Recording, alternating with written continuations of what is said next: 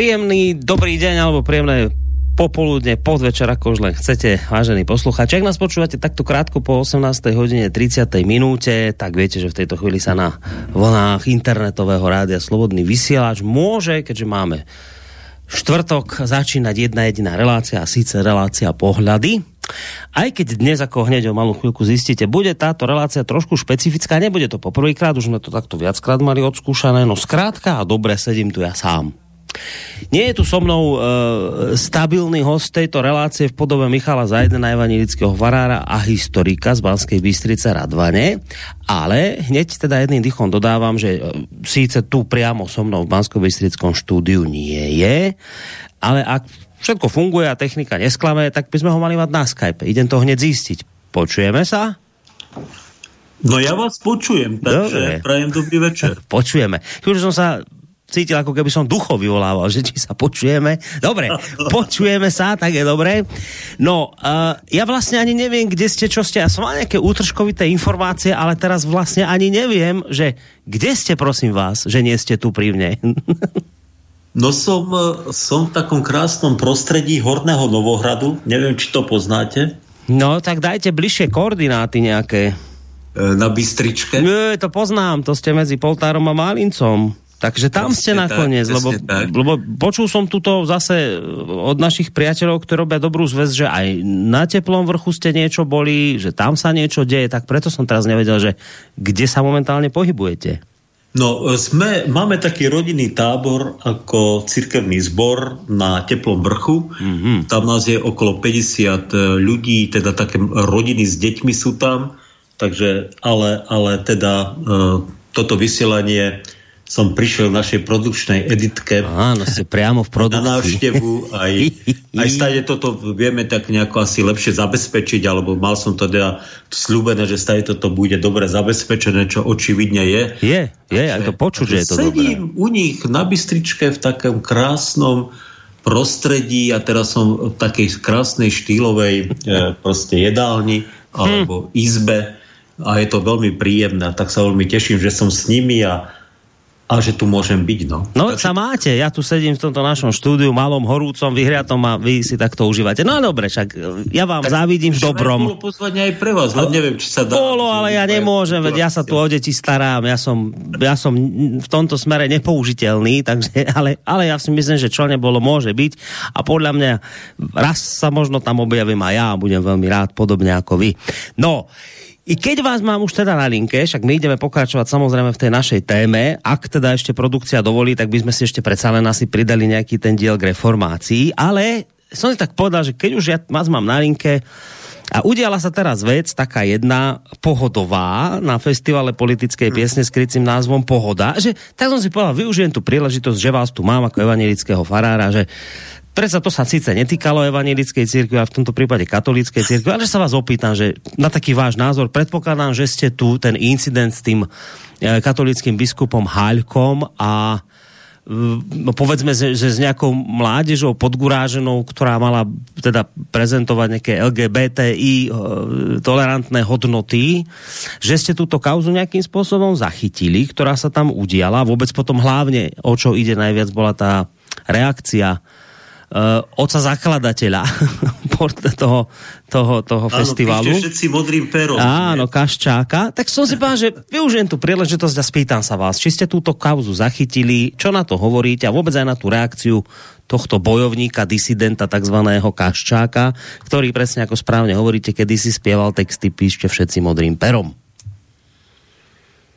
Viete čo, viete čo, tam sú naozaj akoby také, je tam niekoľko vecí, Prvá vec je, ma celkom udivilo, že tam e, na pohode, že vôbec teda umožnili e, spovedať, že teda katolickému biskupovi, lebo predpokladám, že tam neprišiel, neprišiel teda nejako inkognito alebo ilegálne, že to muselo byť po nejakej vzájomnej dohode.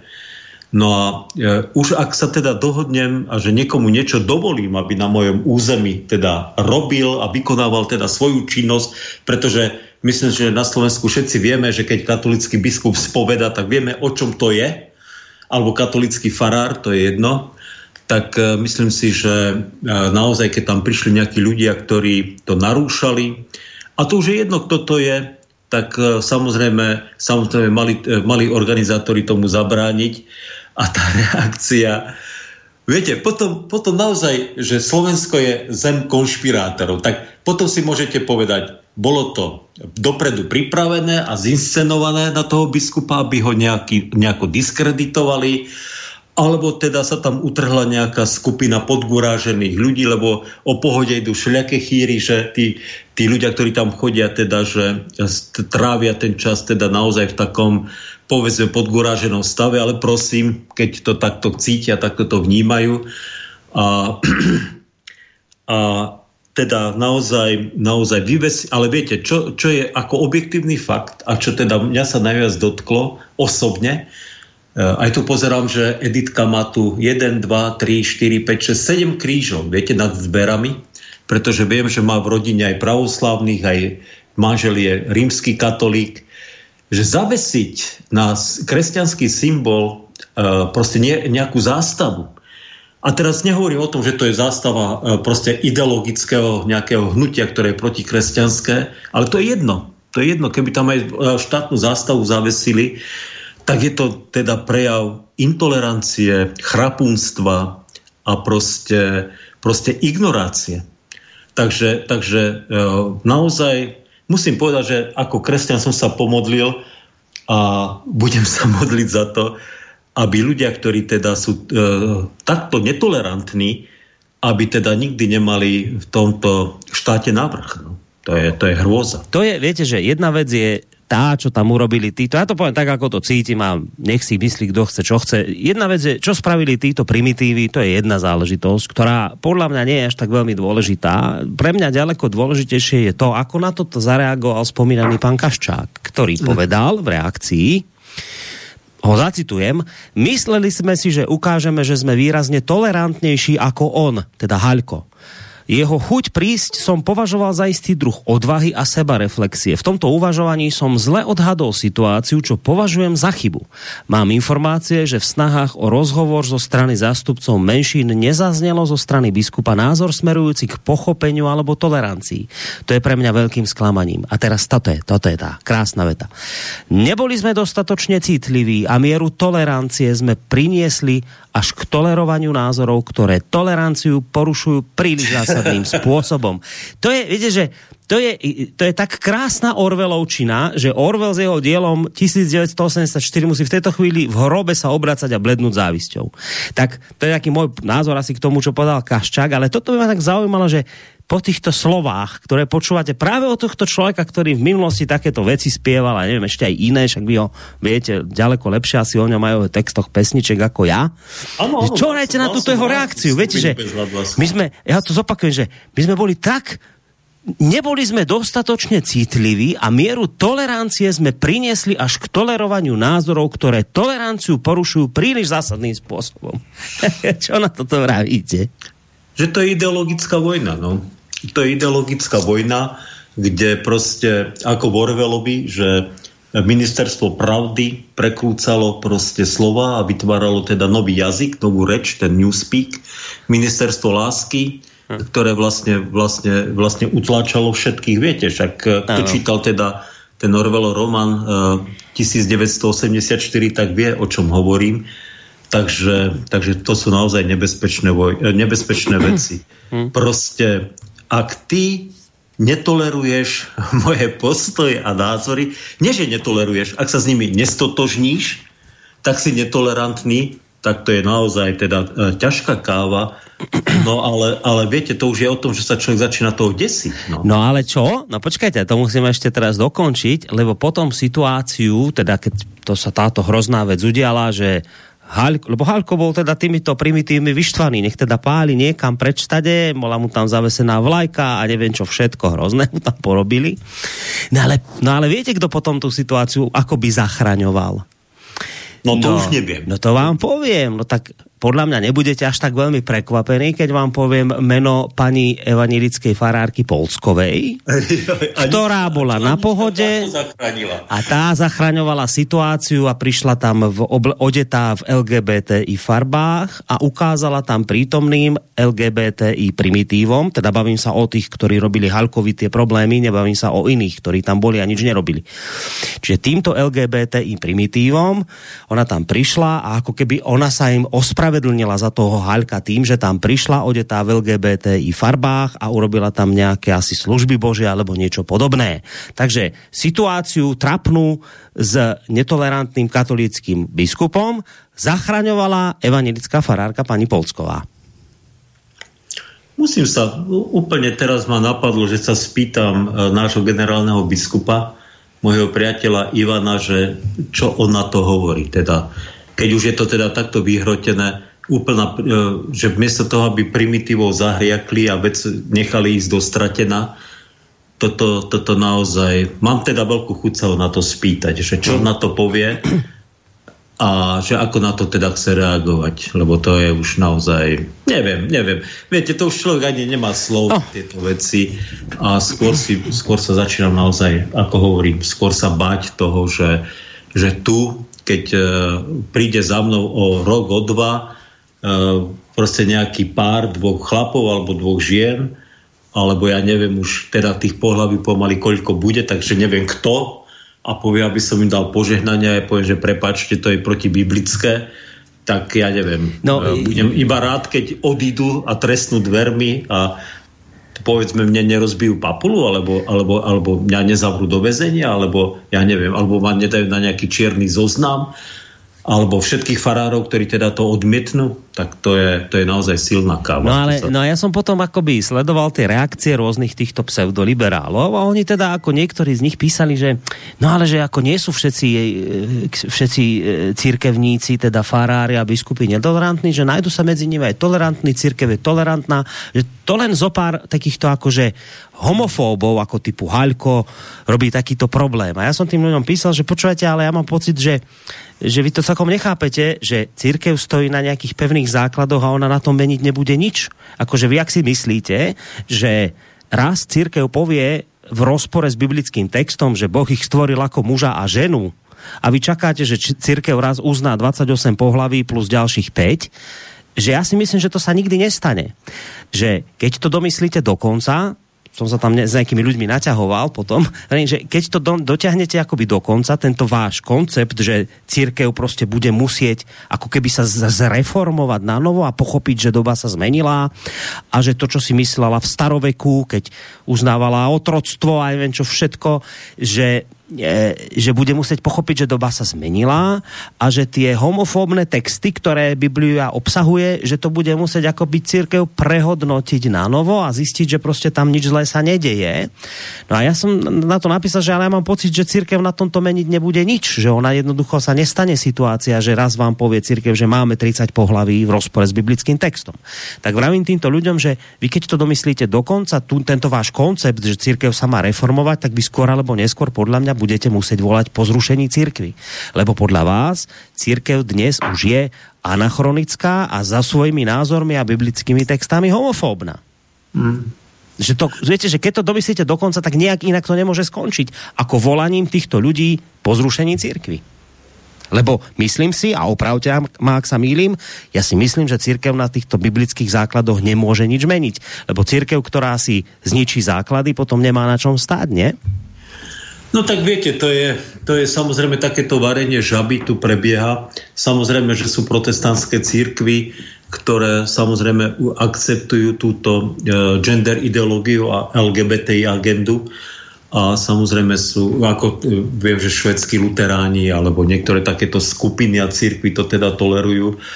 Ale viete, to je, to je proste stále v rámci kresťanstva sú to marginalizované okrajové skupiny, a, a proste ten, ak sa chceme držať biblického učenia, a e, to teraz nejde o fundamentalizmus kresťanský, to ide o zdravý rozum. Proste keď sa pozriem na dvoch ľudí a vidím, že jeden je muž a jeden je žena a že možno, že, že, že pocitovo, že tá žena je proste nejaká dominantná a ten chlap je možno, že utiahnutý, ale, ale na pohľavi sa aj tak nič nemení a že keď to raz teda takto Boh určil, tak to není, nejde len o biblické učenie a že je to biblické stanovisko.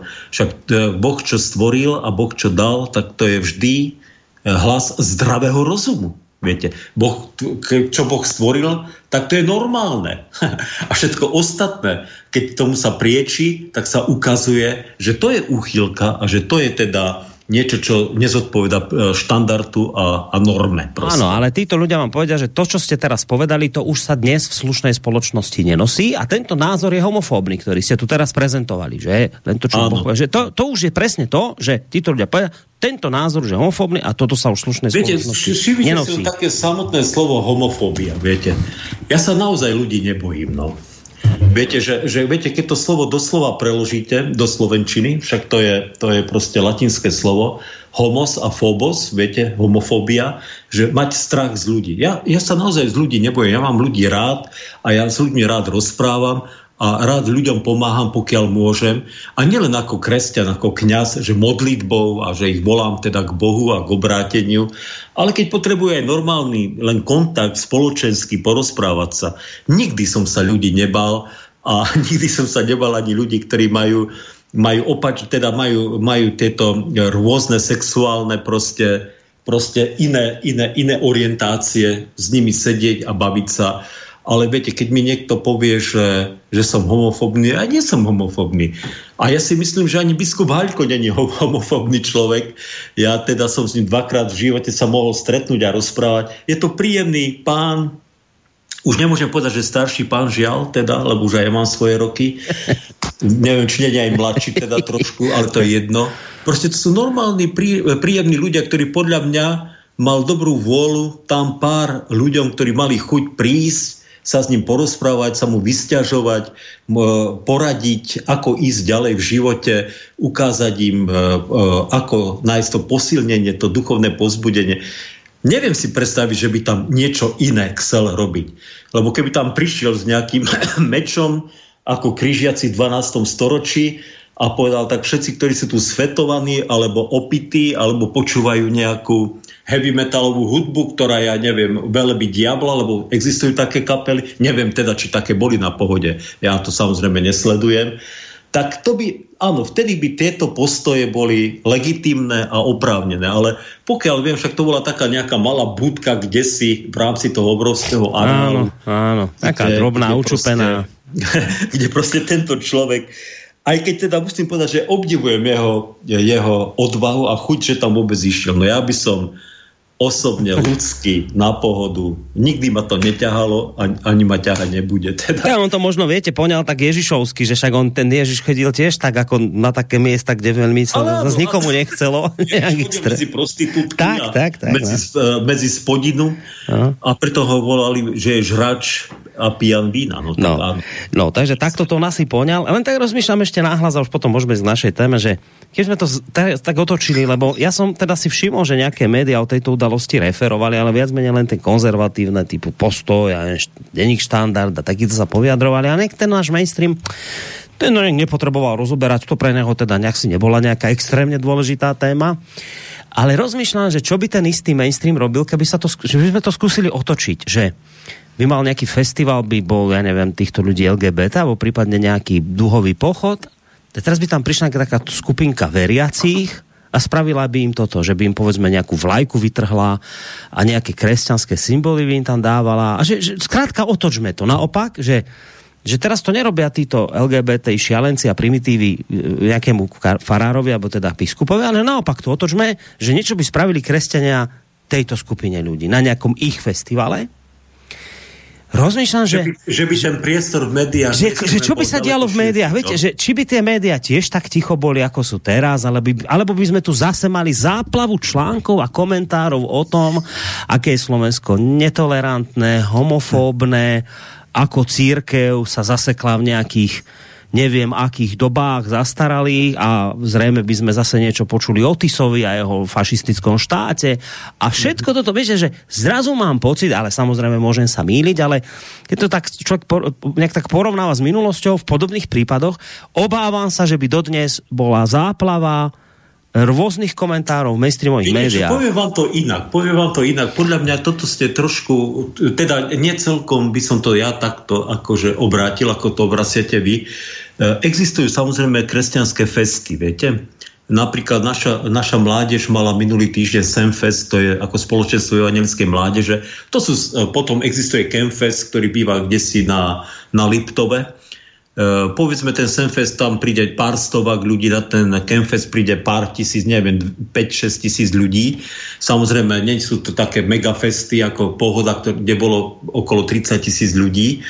Uh, podľa mňa, keby za nimi, za organizátormi týchto kresťanských festivalov prišli títo ľudia z LGBTI komunity, aby povedali, že viete čo, chceme tam mať svoj nejaký stánok, alebo ja neviem, nejaký e, priestor na prezentáciu, svojich postojov a názorov. E, mám taký pocit, e, e, hraničia si takmer z istotou, že by im to nedovolili, viete? Že by im povedali tí, títo kresťanské organizátori, že proste, že proste my sme iní. Že my sme iní a že my teda túto vašu ideológiu neakceptujeme, že vy si, vy si žite svojim životom, my si žijeme svojim životom a proste proste nemiešajme hrušky s jablkami, viete?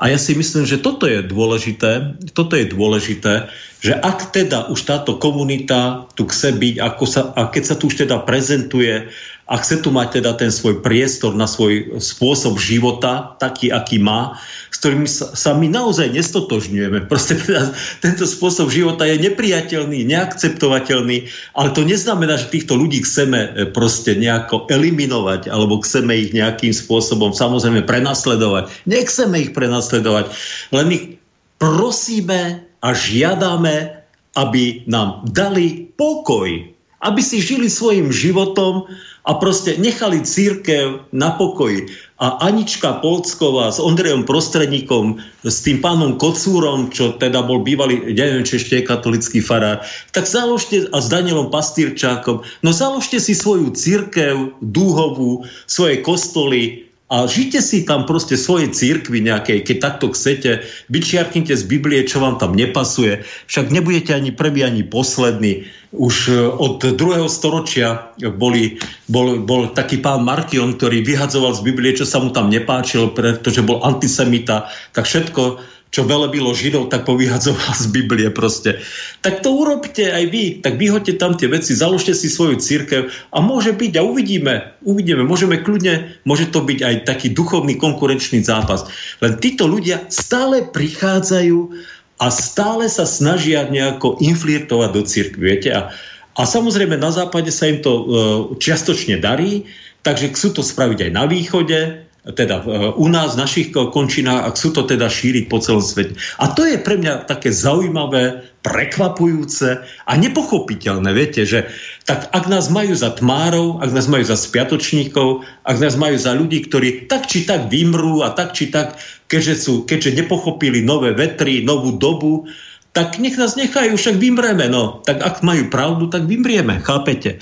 Toto už sa snažili spraviť aj súdruhovia, že povedali, že církev vymrie. A furt s nami bojovali a po komunizme v našich končinách už ani pes neštekne. Tak s nami, tak nech nám dajú pokoj, však nech, nech nás nechajú v kľude zomrieť, viete. Kľudne stará generácia zomrie, a uvidíme, čo bude o 30. Uvidia naše deti, čo bude o 30. No, ale to sa nedá, to ste nepochopili, lebo to sa nedá vás nechať na pokoj, lebo vy furt ešte tieto tmárske myšlenky šírite mládeži. No dobré, ale mladý človek na škole... Keby mali svoju církev, tak, tak už by tu mládež mohli vychovať podľa svojho, tak ako boli pionierské organizácie, ako bol, ako bol zväz e, socialistické mládeže, či ak sa to volá, tak nech to majú, no však nech si to robia, ale nech nám dajú pokoj. Veď, že nič, v podstate podľa mňa, podľa mňa dnes e, Sice to církev takto nekričí, ako to kričím. Ja som obyčajný farár, takže ja to môžem povedať samozrejme, povedzme, otvorenejšie, alebo otvorene úplne.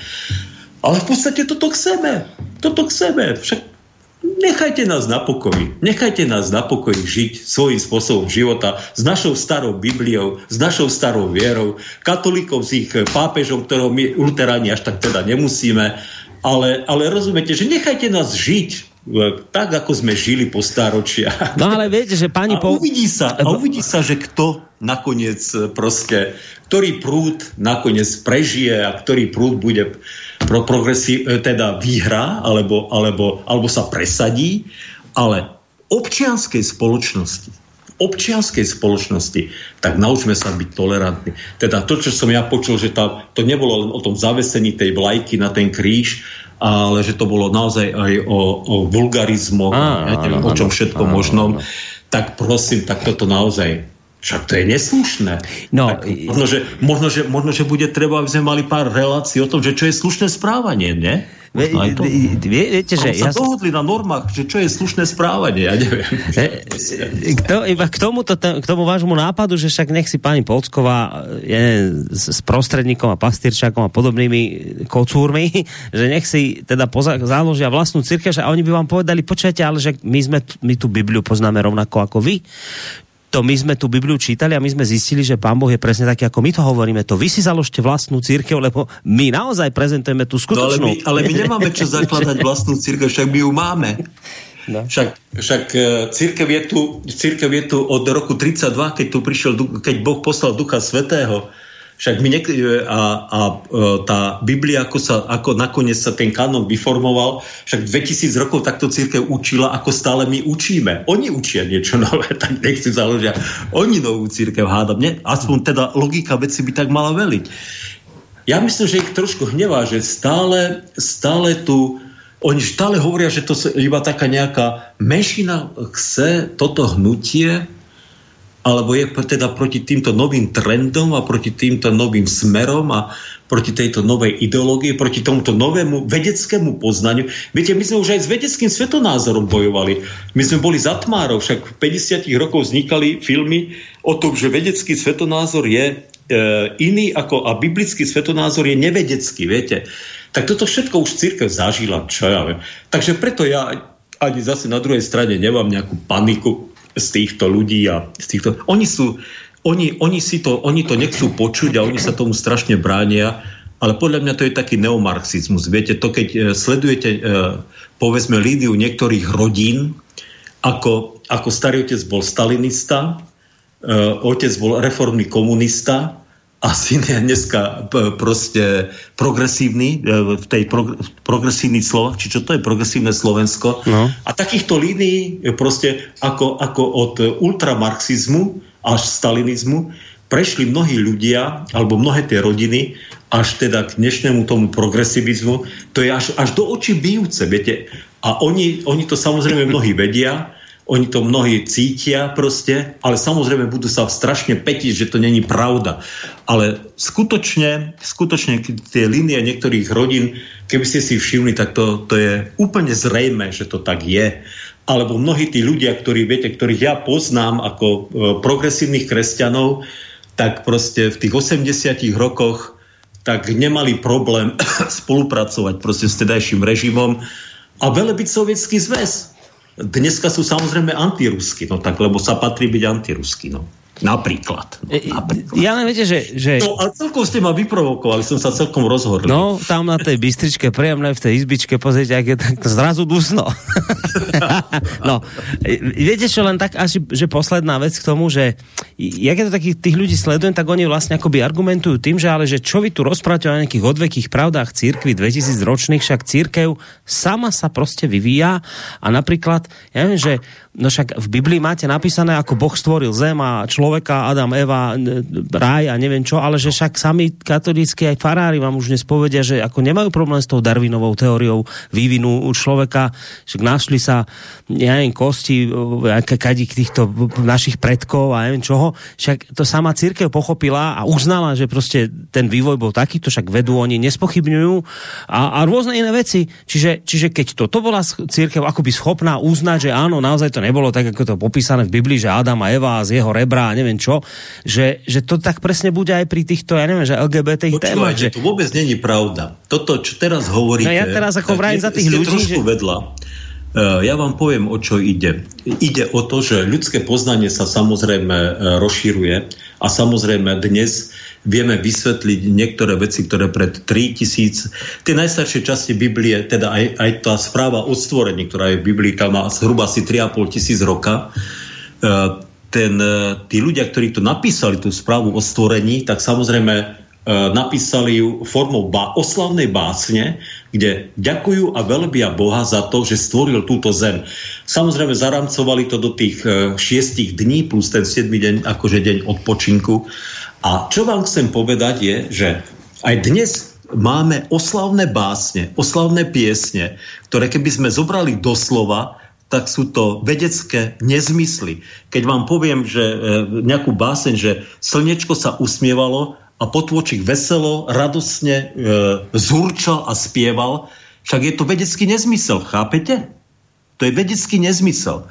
E, ale je to teda nejaká báseň, ktorá oslavuje pokoj, čaro a krásu prírody napríklad. Hm. No a ale to, čo sa nezmenilo, pozor, to, čo sa nezmenilo a vôbec sa nezmení je, že Boh stvoril túto zem, nebo a zem, vesmír. Že Boh ho stvoril a že na to my stojíme a na to my trváme. A to, že, že církev niekedy, však ne, nejde len o Darwin, Dar, lebo Darwinová teória je inak veľmi, po, v dnešnej dobe veľmi pochviderná záležitosť už, ale to ja to nechám na iných, na biologov, ale církev samozrejme verila v geocentrický model e, e, vesmíru samozrejme. A samozrejme iné takéto ne, pavedecké dneska samozrejme nezmysly. Tak proste prišlo po to poznanie, ktoré ľudský rozum objavil, že naozaj e, je to tak, není to takto, ale je to, že Boh to nestvoril takto, ako sme si to predstavovali, ako si to predstavovali ľudia na, tom, na tej úrovni vedeckého poznania, ale že Boh stvoril tento vesmír človeka a život a všetko, čo tu je, teda na tejto úrovni. A možno, že o 500 rokov, ak tu ešte Zem bude, tak si budú klepať po čele povedia, tí blázni pred, e, v roku 2022 verili, že to takto bolo a pritom je to úplne inak. Viete, ľudské poznanie sa vyvíja, ale samotný fakt, že všetko stvoril Boh a že Boh je na počiatku, tak tam nemá čo církev meniť. A pokiaľ bude svet svetom, bude tu církev, tak sa ani meniť nič nebude. No, no dobre, však oni vám presne toto povedia, že no ale keď církev bola schopná pochopiť, že geocentrizmus a toto všetko, čo hovoríte teraz, však nebude, nestane sa to aj pri tej homosexualite, že tiež to tak raz církev pochopí, že túto sa mýlila?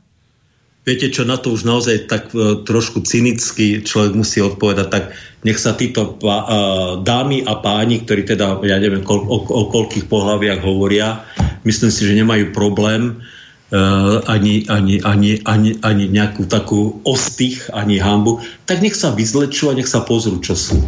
Tak čo vám mám má to povedať? Ale. Nech sa pozrú.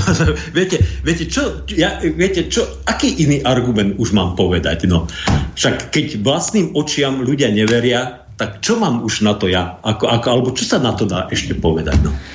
Dobre, veď už nič, však pol hodina prešla, aj neplánovanie, ako sme si mysleli, ale nevadí, však aspoň sme trošku aktuálnu vec vyťahli a ja si myslím, že bolo by takým ale trošku áno, až hriechom na to nevadí. nejak nezareagovať. To je zase dobre, viete, keď sa takáto vec udeje, treba sa trošku k tomu vrátiť a dať nejaké vyjadrenie, keď tu máme farára, tak nech to dá, dá ten pohľad, že to je v poriadku.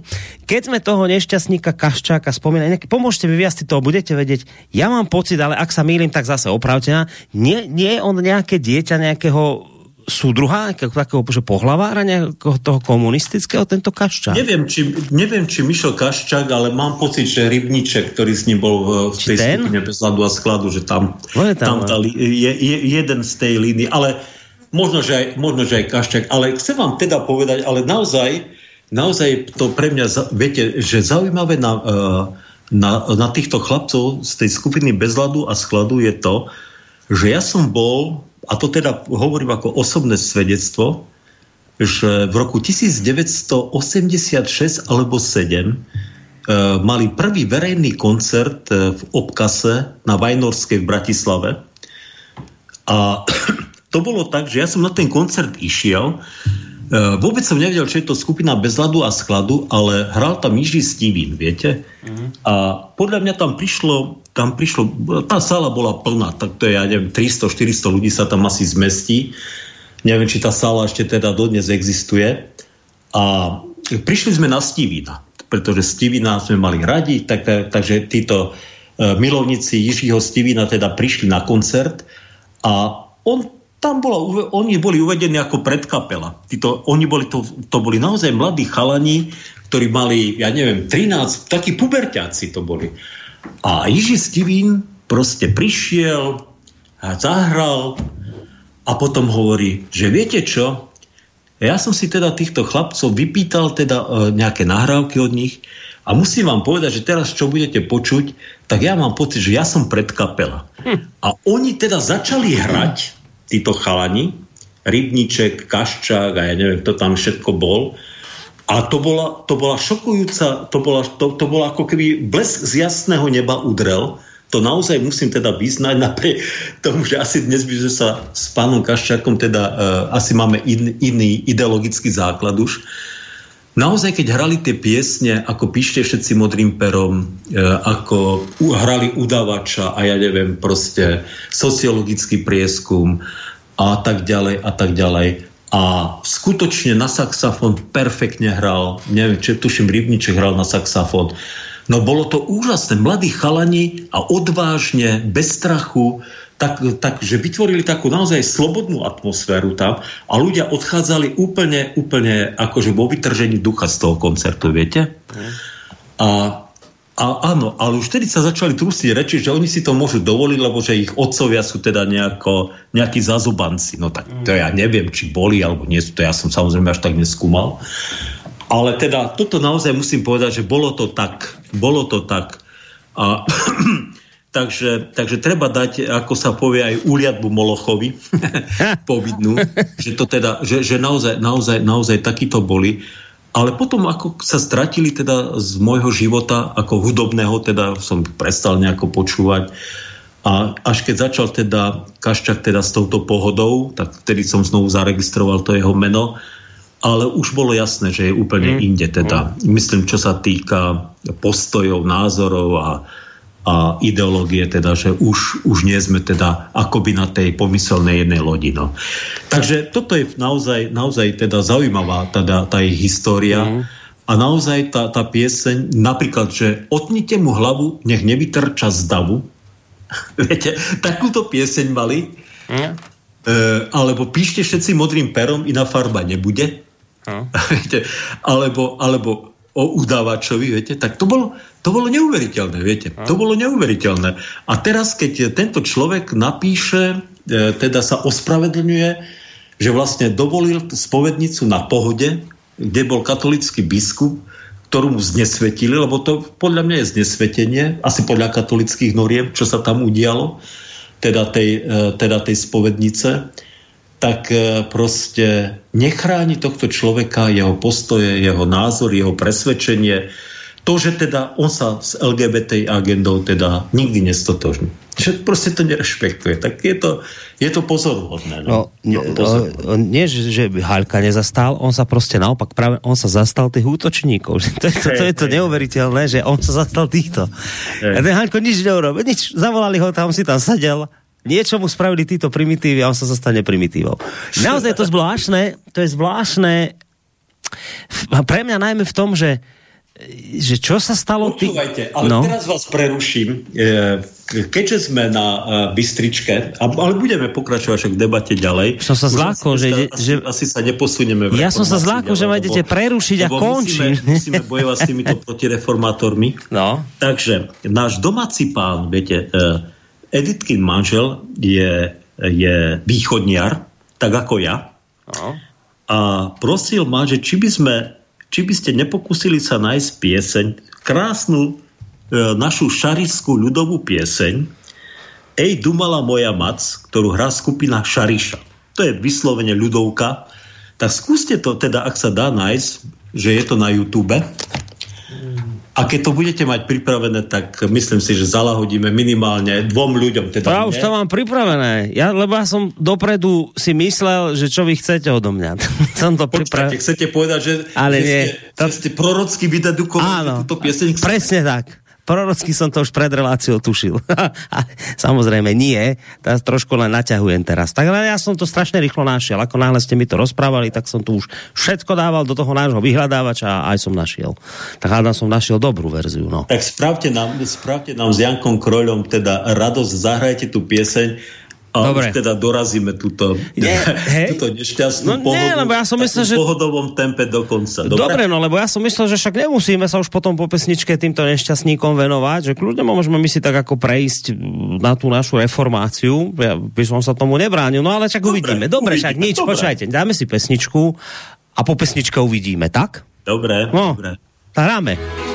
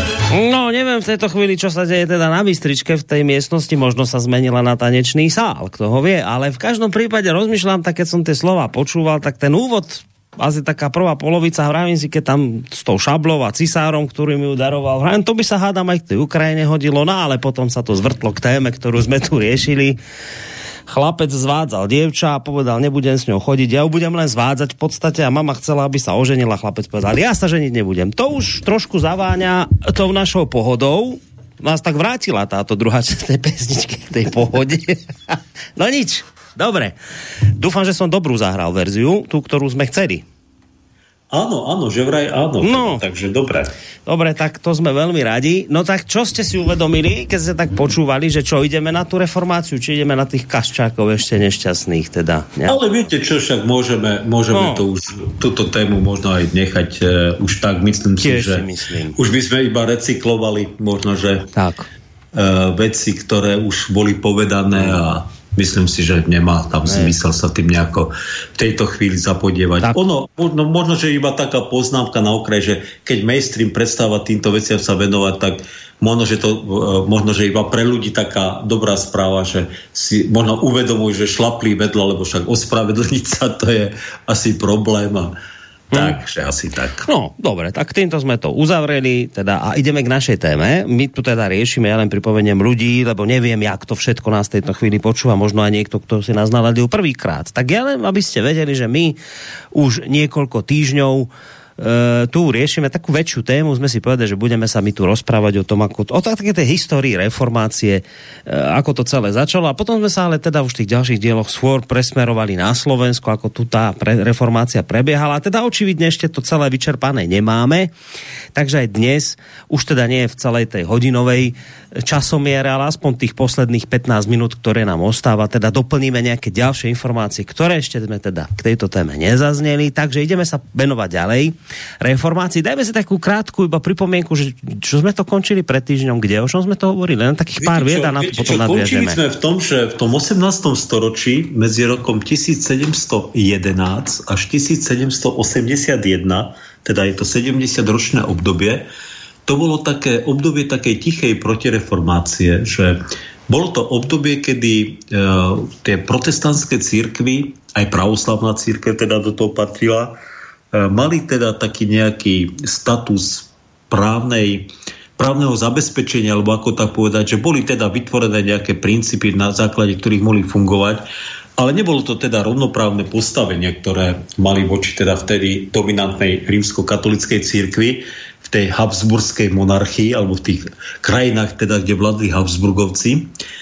No a e, naozaj, naozaj teda e, počas tých 70 rokoch povedzme, e, boli ľudia, ktorí teda e, samozrejme prestúpili alebo odišli z tých protestantských cirkví, pretože aby mohli urobiť kariéru, pretože E, pretože proste bolo to jednoducho e, občiansky a spoločensky výhodnejšie e, byť vtedy proste v katolickej církvi. No, ale vlastne ten rok 1781 je pre protestantské církvy, pre pravoslávnych a dokonca aj pre Židov, pre, pre židovskú komunitu veľmi dôležitý, pretože na trón rok predtým nastúpil syn Marie Terezie, Jozef II. A Jozef II bol e, osvietený panovník, ktorý teda sa rozhodol, že zreformuje svoju e, ríšu, pretože videl, že tá e, proste krajina zaostáva, hlavne teda za, za Francúzskom, Britániou, a, ale, ale dokonca aj Rusko už začalo prebiehať v tej dobe, e, Rusko Kataríny Veľkej. Takže, takže, a Prusko samozrejme Friedricha Veľkého. Takže e, sa rozhodol teda pre radikálne teda kroky, ktoré urobí. On mal pravdepodobne aj vychovávateľov, ktorí boli teda mali e, v takom duchu osvietenstva ho vychovávali, aj keď teda bol vždy veľmi verným, zostal verným synom katolíckej cirkvi, ale bol veľmi silne ovplyvnený osvietenstvom, slobodomurárským hnutím, e, to je jednoznačné tiež, a teda pustil sa z do reforiem. On tých reforiem teda za tých, on vládol 10 rokov, a tých reforiem teda navymýšľal a zorganizoval niekoľko, niekoľko stovák. To on proste reformoval všetko možné. Proste bol, bol to veľmi činorodý panovník. Možno, že dneska by, keby, keby ho taký pán Patarák dostal do rúk, tak by, náš teda, náš teda uh, hlavný psychiatr momentálne v Bystrici, tak možno, že by vedel aj diagnostikovať, že, že tam bol aj nejaký problém, aj taký, aj, aj psychiatrický, ale teda bol neu, neuveriteľne činorodý. No, mm. ale jeden z tých, jeden z tých hlavných, eh, hlavných, eh, z hlavných vecí, ktorú zreformoval, bolo, že vydal v oktobri 1781 tolerančný patent a tento tolerančný patent teda nezrovnoprávnil e, ostatné cirkvy a náboženské spoločnosti s rímskymi katolíkmi, ale výraznou mierou rozšíril pole ich pôsobnosti. Proste tie cirkvy dovtedy mohli fungovať tak, že v každej stolici mohli mať dva kostoly, mohli ich mať teda aj v tých slobodných kráľovských mestách, museli, keď chceli vykonať obrad e, e, vo svojej cirkvi, teda evanielici, tak museli zaplatiť štolu aj katolickému farárovi. Toto on zrušil a povedal tak, že v každej obci, e, kde je aspoň 100 evangelických rodín, môžu si postaviť školu, kostol a faru. A môžu si zavolať farára a učiteľa. A viete, e, stala sa neuveriteľná vec. E, neuveriteľná vec v tom zmysle, že vyzeralo, že tá církev je naozaj zdecimovaná ale ku podivu, tí ľudia sa schopili a v priebehu niekoľkých rokov, naozaj teda hovoríme o období možno 5 rokov, sa postavilo len na území Slovenska viac ako 200 evangelických kostolov. E, naozaj dodnes e, tieto, tieto tolerančné kostoly sú charakteristickým znakom evangelických. Je ich najviac jednoducho, najviac. A my sme teda E, keď som študoval a, teológiu... Doplnok, a už to nebo, pre, prepáčte, len doplnok, už to neboli drevené kostoly, už to boli normálne nie, kostoly, nie, nie, normálne murované. Ale, ale mali svoje obmedzenia, však to za chvíľu aha, poviem. Aha. Ne, nemohli byť úplne podobné ako katolické kostoly, ale teda, ale chcem povedať, že keď sme potom rozprávali, však som sa o históriu vždy zaujímal, a keď sme o tom debatovali, že ako, a veď tak sme si kladli otázku, ako je možné, že církev ktorá mala iba niekoľko desiatok zborov, zrazu dokázala sa schopiť, ale na Slovensku postaviť, uh, zorganizovať a vybudovať 200 nových zborov. A v rámci toho Uhorska to bolo ďalších niekoľko stovák zborov. Viete, že zrazu tá církev proste sa postavila na nohy, naozaj sa schopila. Tí ľudia si naozaj tie kostoly postavili. Zrazu bolo farárov dosť, proste E, a zrazu tá církev proste ožila neuveriteľným spôsobom. Viete? A toto, teda tie obmedzenia poviem, e, tie obmedzenia boli také, že tie tolerančné kostoly nesmeli mať väžu a, a vchod nesmel byť z hlavnej ulice. Takže napríklad e, Bratislavčania sa môžu ísť pozrieť na Panenskú ulicu, na veľký a malý kostol, ktorí dodnes teda sú typické. Oni, ona ich síce ešte dovolila Maria Terezia postaviť, ale tak potom vyzerali tie toleračné kostoly, že teda bez veže a vchod nesú byť teda z hlavnej ulice. No, e, takže e, viete, také, taká doba duchovného zrazu prebudenia z tej letargie, zrazu taký, taký závan slobody. Mm-hmm. Tí starší pamätníci, e, možno si, e, by som to vedel prirovnať tomu roku 68, k tomu Dubčekovskému jaru, že zrazu sa proste ľudia mohli nadýchnuť a síce nie ešte úplne slobodne, ale už v ďaleko väčšej miere teda mohli začať fungovať a mohli da, začať, už nemuseli chodiť evanelici na katolické púte, teda tí evanelickí remeselníci, už mohli zastávať e, vlastne aj vyššie úrady, takže mohli si teda slobodne zakladať školy a zrazu teda tá církev ožila. A to sa týkalo teda aj Kalvínov, týkalo sa to aj pravoslavných a týkalo sa to aj židovskej komunity. Židovská komunita prežila veľmi zaujímavé obdobie za Jozefa II.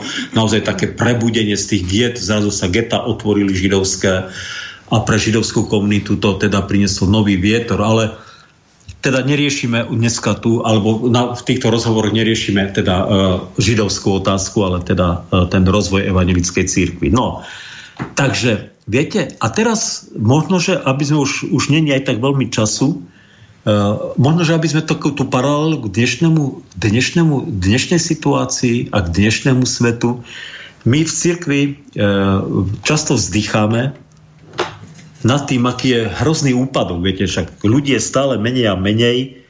Aj teraz, keď som išiel z teplého vrchu na Bystričku, tak v podstate človek prechádzal bývalým evangelickým krajom, všetkými tými dedinkami, ktoré proste Rimavská baňa, napríklad Hrachovo a ja neviem, Lukovištia, Kraskovo a čo ja viem, aké sú to tie dediny. Všade sú evangelické kostoly, viete, ktoré sú e, ktoré sú ošarpané, ja neviem, či sa aj všetky už používajú. A teda má tá církev taký pocit, že nás ubúda, že nás je strašne málo a možno, že aj z toho potom vychádzajú títo naši ideologickí proste oponenti, že však aj tak už ste vy, e, proste na vymretie. Ale to je vždy tak, že v dejinách to vždy tak nejako za, e, zázračne bolo, že keď e, bola taká, taká doba úpadku, keď bola aj, aj doba toho, že tá církev nevedela uh, proste reagovať a nevedela, uh, nevedela vyriešiť si svoje problémy, lebo evangelická církev v súčasnosti si nevie vyriešiť svoje problémy. Uh, proste vo vnútri církvy sú veľké pnutia, hádky, boje a spory, ale že Boh vždy dal proste tú dobu, kedy prišla tá doba, kedy znovu tá církev sa proste nejako schopila a my tomu hovoríme, že prišiel, zavial duch svetý a proste všetko zrazu ožilo. Čiže tie suché kosti proste zrazu ožili. A toto je tá nádej, ktorú máme, viete. A toto je proste tá nádej, ktorú a ja preto, preto nemám nejaký pocit ani potrebu bojovať s týmito, s týmito novými, tzv. novými hnutiami, ktoré vždy budú vznikať a vznikali a, a vždy sprevádzali církev. Hnutia, ktoré hovorili, že sú dokonalejšie, lepšie, duchovnejšie, proste progresívnejšie, krajšie a ja neviem aké, proste, že není to, e, ne, nemám dôvod s tým bojovať a, a aj hovorím všetkým ostatným, nebojujte s týmito hnutiami. My musíme zostať na tej svojej starej viere a príde ten čas, že Boh znovu dá nám dobu rozvlaženia. Ako to bolo teda e, v tých 80 rokoch 18. storočia, a naozaj teda dodnes tá církev do značnej miery teda na tých základoch, aké vtedy boli vybudované, dodnes trvá, dodnes stojí a dodnes teda žije a dodnes teda sú pre ňu veľmi dôležité tieto korene. No. A viete, tam začalo vznikať to typické evangelické, čo potom teda, o čom sme si hovorili minulý rok, keď sme hovorili o Štúrovcov. Myslím mm-hmm. si, že to obdobie Štúrovcov preskočíme. Mm-hmm pretože kto chce, tak nech si tie relácie z minulého roku asi pustí, lebo to by sme To by ste sa v podstate hej, opakovali, veci. jasné, jasné. Že možno, že možno, že skočíme e, v tých ďalších témach, už skočíme na koniec 19. storočia. Mm-hmm. Uvidíme, to ešte premyslíme a predebatujeme možno. Takže iba to chcem teda, iba, iba to chcem povedať, že tedy vznikali také tie typické veci, ktoré charakterizovali, e, charakterizujú evangelickú církev. Viete, že to nebolo teda len o tých kostoloch, ale bolo to aj v tej škole. A naozaj, naozaj teda v tých evangelických dedinách teda uh, neodmysliteľne ruka v ruke uh, pracoval farár a učiteľ. Alebo tí rektory, niekedy tí rektory uh, povedzme nemuseli mať až celkom adekvátne vzdelanie, ale, ale vždy to boli ľudia, ktorí dokázali tie deti v tých, za tých 5 ľudových triedách, teda tej elementárnej škole, naučili ich písať, čítať, počítať, e, dokázali, dokázali vybrať tých šikovných chlapcov, ktorých potom poslali na ďalšie štúdia, čo bolo vlastne soľou, ktorá bola strašne potrebná pre tú církev, pretože práve títo chalani, e, ktorí proste, e, ktorých tých učitelia a tí farári teda poslali potom na tie gymnázia a potom na ďalšie štúdia a ich aj podporovali e, na tých štúdiách, lebo rodičia častokrát však nemali e, tie obyčajní rolníci na to prostriedky. Takže to urobilo tú evangelickú komunitu, tú evangelickú církev takou veľmi odolnou a veľmi silnou, viete? Že, že, proste, že tá komunita, ten zbor držal pokope, poznal sa, iste žili aj svojimi problémami, svojimi spormi, hádkami, však ako všade, kde sú ľudia, ale, ale toto ich držalo, že, že minimálne dvaja ľudia tam boli, ktorí mali vzdelanie, ktorí mali prehľad, ktorí tých ľudí, ktorí tých ľudí viedli a nielen duchovne, ale viete, je charakteristické pre to obdobie toho prelomu 18. 19. storočia, že boli to aj osvietení farári, ktorí učili ľudí lepšie hospodáriť, zakladali sa sady ovocné a proste e, rozširovalo sa ovocinárstvo, e, pestovanie e, včiel a ja neviem čo všetko. Čiže aj te, po tej hospodárskej stránke teda, že dvíhali teda úroveň toho ľudu. Mm-hmm. Takže, takže tá církev naozaj sa proste schopila, postavila na nohy, už nebola taká početná, ako v tom 17, 16. 17. storočí, ale stále teda mala svoje pevné miesto a bola pevnou súčasťou teda tej spoločnosti a preto bola aj živnou pôdou potom pre to štúrovské hnutie, ktoré samozrejme potom zohralo tú rozhodujúcu úlohu pri mm. záchrane e, slovenského národa. Tak, no ale v tejto chvíli prichádza reklamná prestávka a reklama sa skončí až na budúci týždeň vo štvrtok o tomto čase lebo teda čas sa nám naplnil, ale ako ste povedali, teda končíme niekde pri Šturovcoch, tých preskočíme a pôjdeme už do niekde koniec 19. pomaly začiatok 20. storočia. Čiže... Kde, si, kde si sa budeme tomu rakúsko-uhorskému vyrovnaniu venovať, ako, aké peripetie tá církev prežívala. A myslím si, že, lebo už, už viacerí ľudia mi hovoria, že celkom ich zaujíma to 20. storočie, povedzme, ako tá církev žila, že aj to obdobie, obdobie Prvej republiky, Prvej Slovenskej republiky a potom však aj obdobie mm. komunizmu. Takže no. o tom budú tie ďalšie seriály. Tak, teda takže nás možno. počúvajte naďalej a tí, ktorí sa na tieto témy tešíte, tak treba vydržať ešte týždeň a potom zase týždeň a tak ďalej. Dobre. Ešte týždeň, ešte týždeň a možno, že to niekedy skončíme. No, uvidíme. Dobre, ďakujem vám veľmi pekne za dnešok, tak sa majte pekne, ešte si užívajte, oddychujte a na budúci týždeň vo štvrtok hádam sa tu vidíme. Majte sa pekne. Do počutia, pozdravujeme. Do, počutia. do Bystričky pozdravujeme. A samozrejme nie len do Bystričky, ale aj všetkých vás, vážení poslucháči, ktorí ste nás počúvali. Ja som si vlastne až teraz uvedomil, že som zabudol poč- povedať takú tú základnú vec, že teda vám spolu s evangelickým farárom e, prial príjemné počúvanie aj Boris Koroni, ale podstatná informácia bola tá, že ste sa mohli zapojiť do našej diskusie, ale to už je vlastne teraz bezpredmetné, keďže sa relácia končí, takže ak budete mať chuť sa k tejto téme vyjadrovať, tak potom o týždeň vo štvrtok. Zatiaľ všetko, majte sa pekne, do počutia. Táto relácia vznikla za podpory dobrovoľných príspevkov našich poslucháčov. Ty, ty sa k ním môžeš pridať. Viac informácií nájdeš na www.slobodnyvysielac.sk Ďakujeme.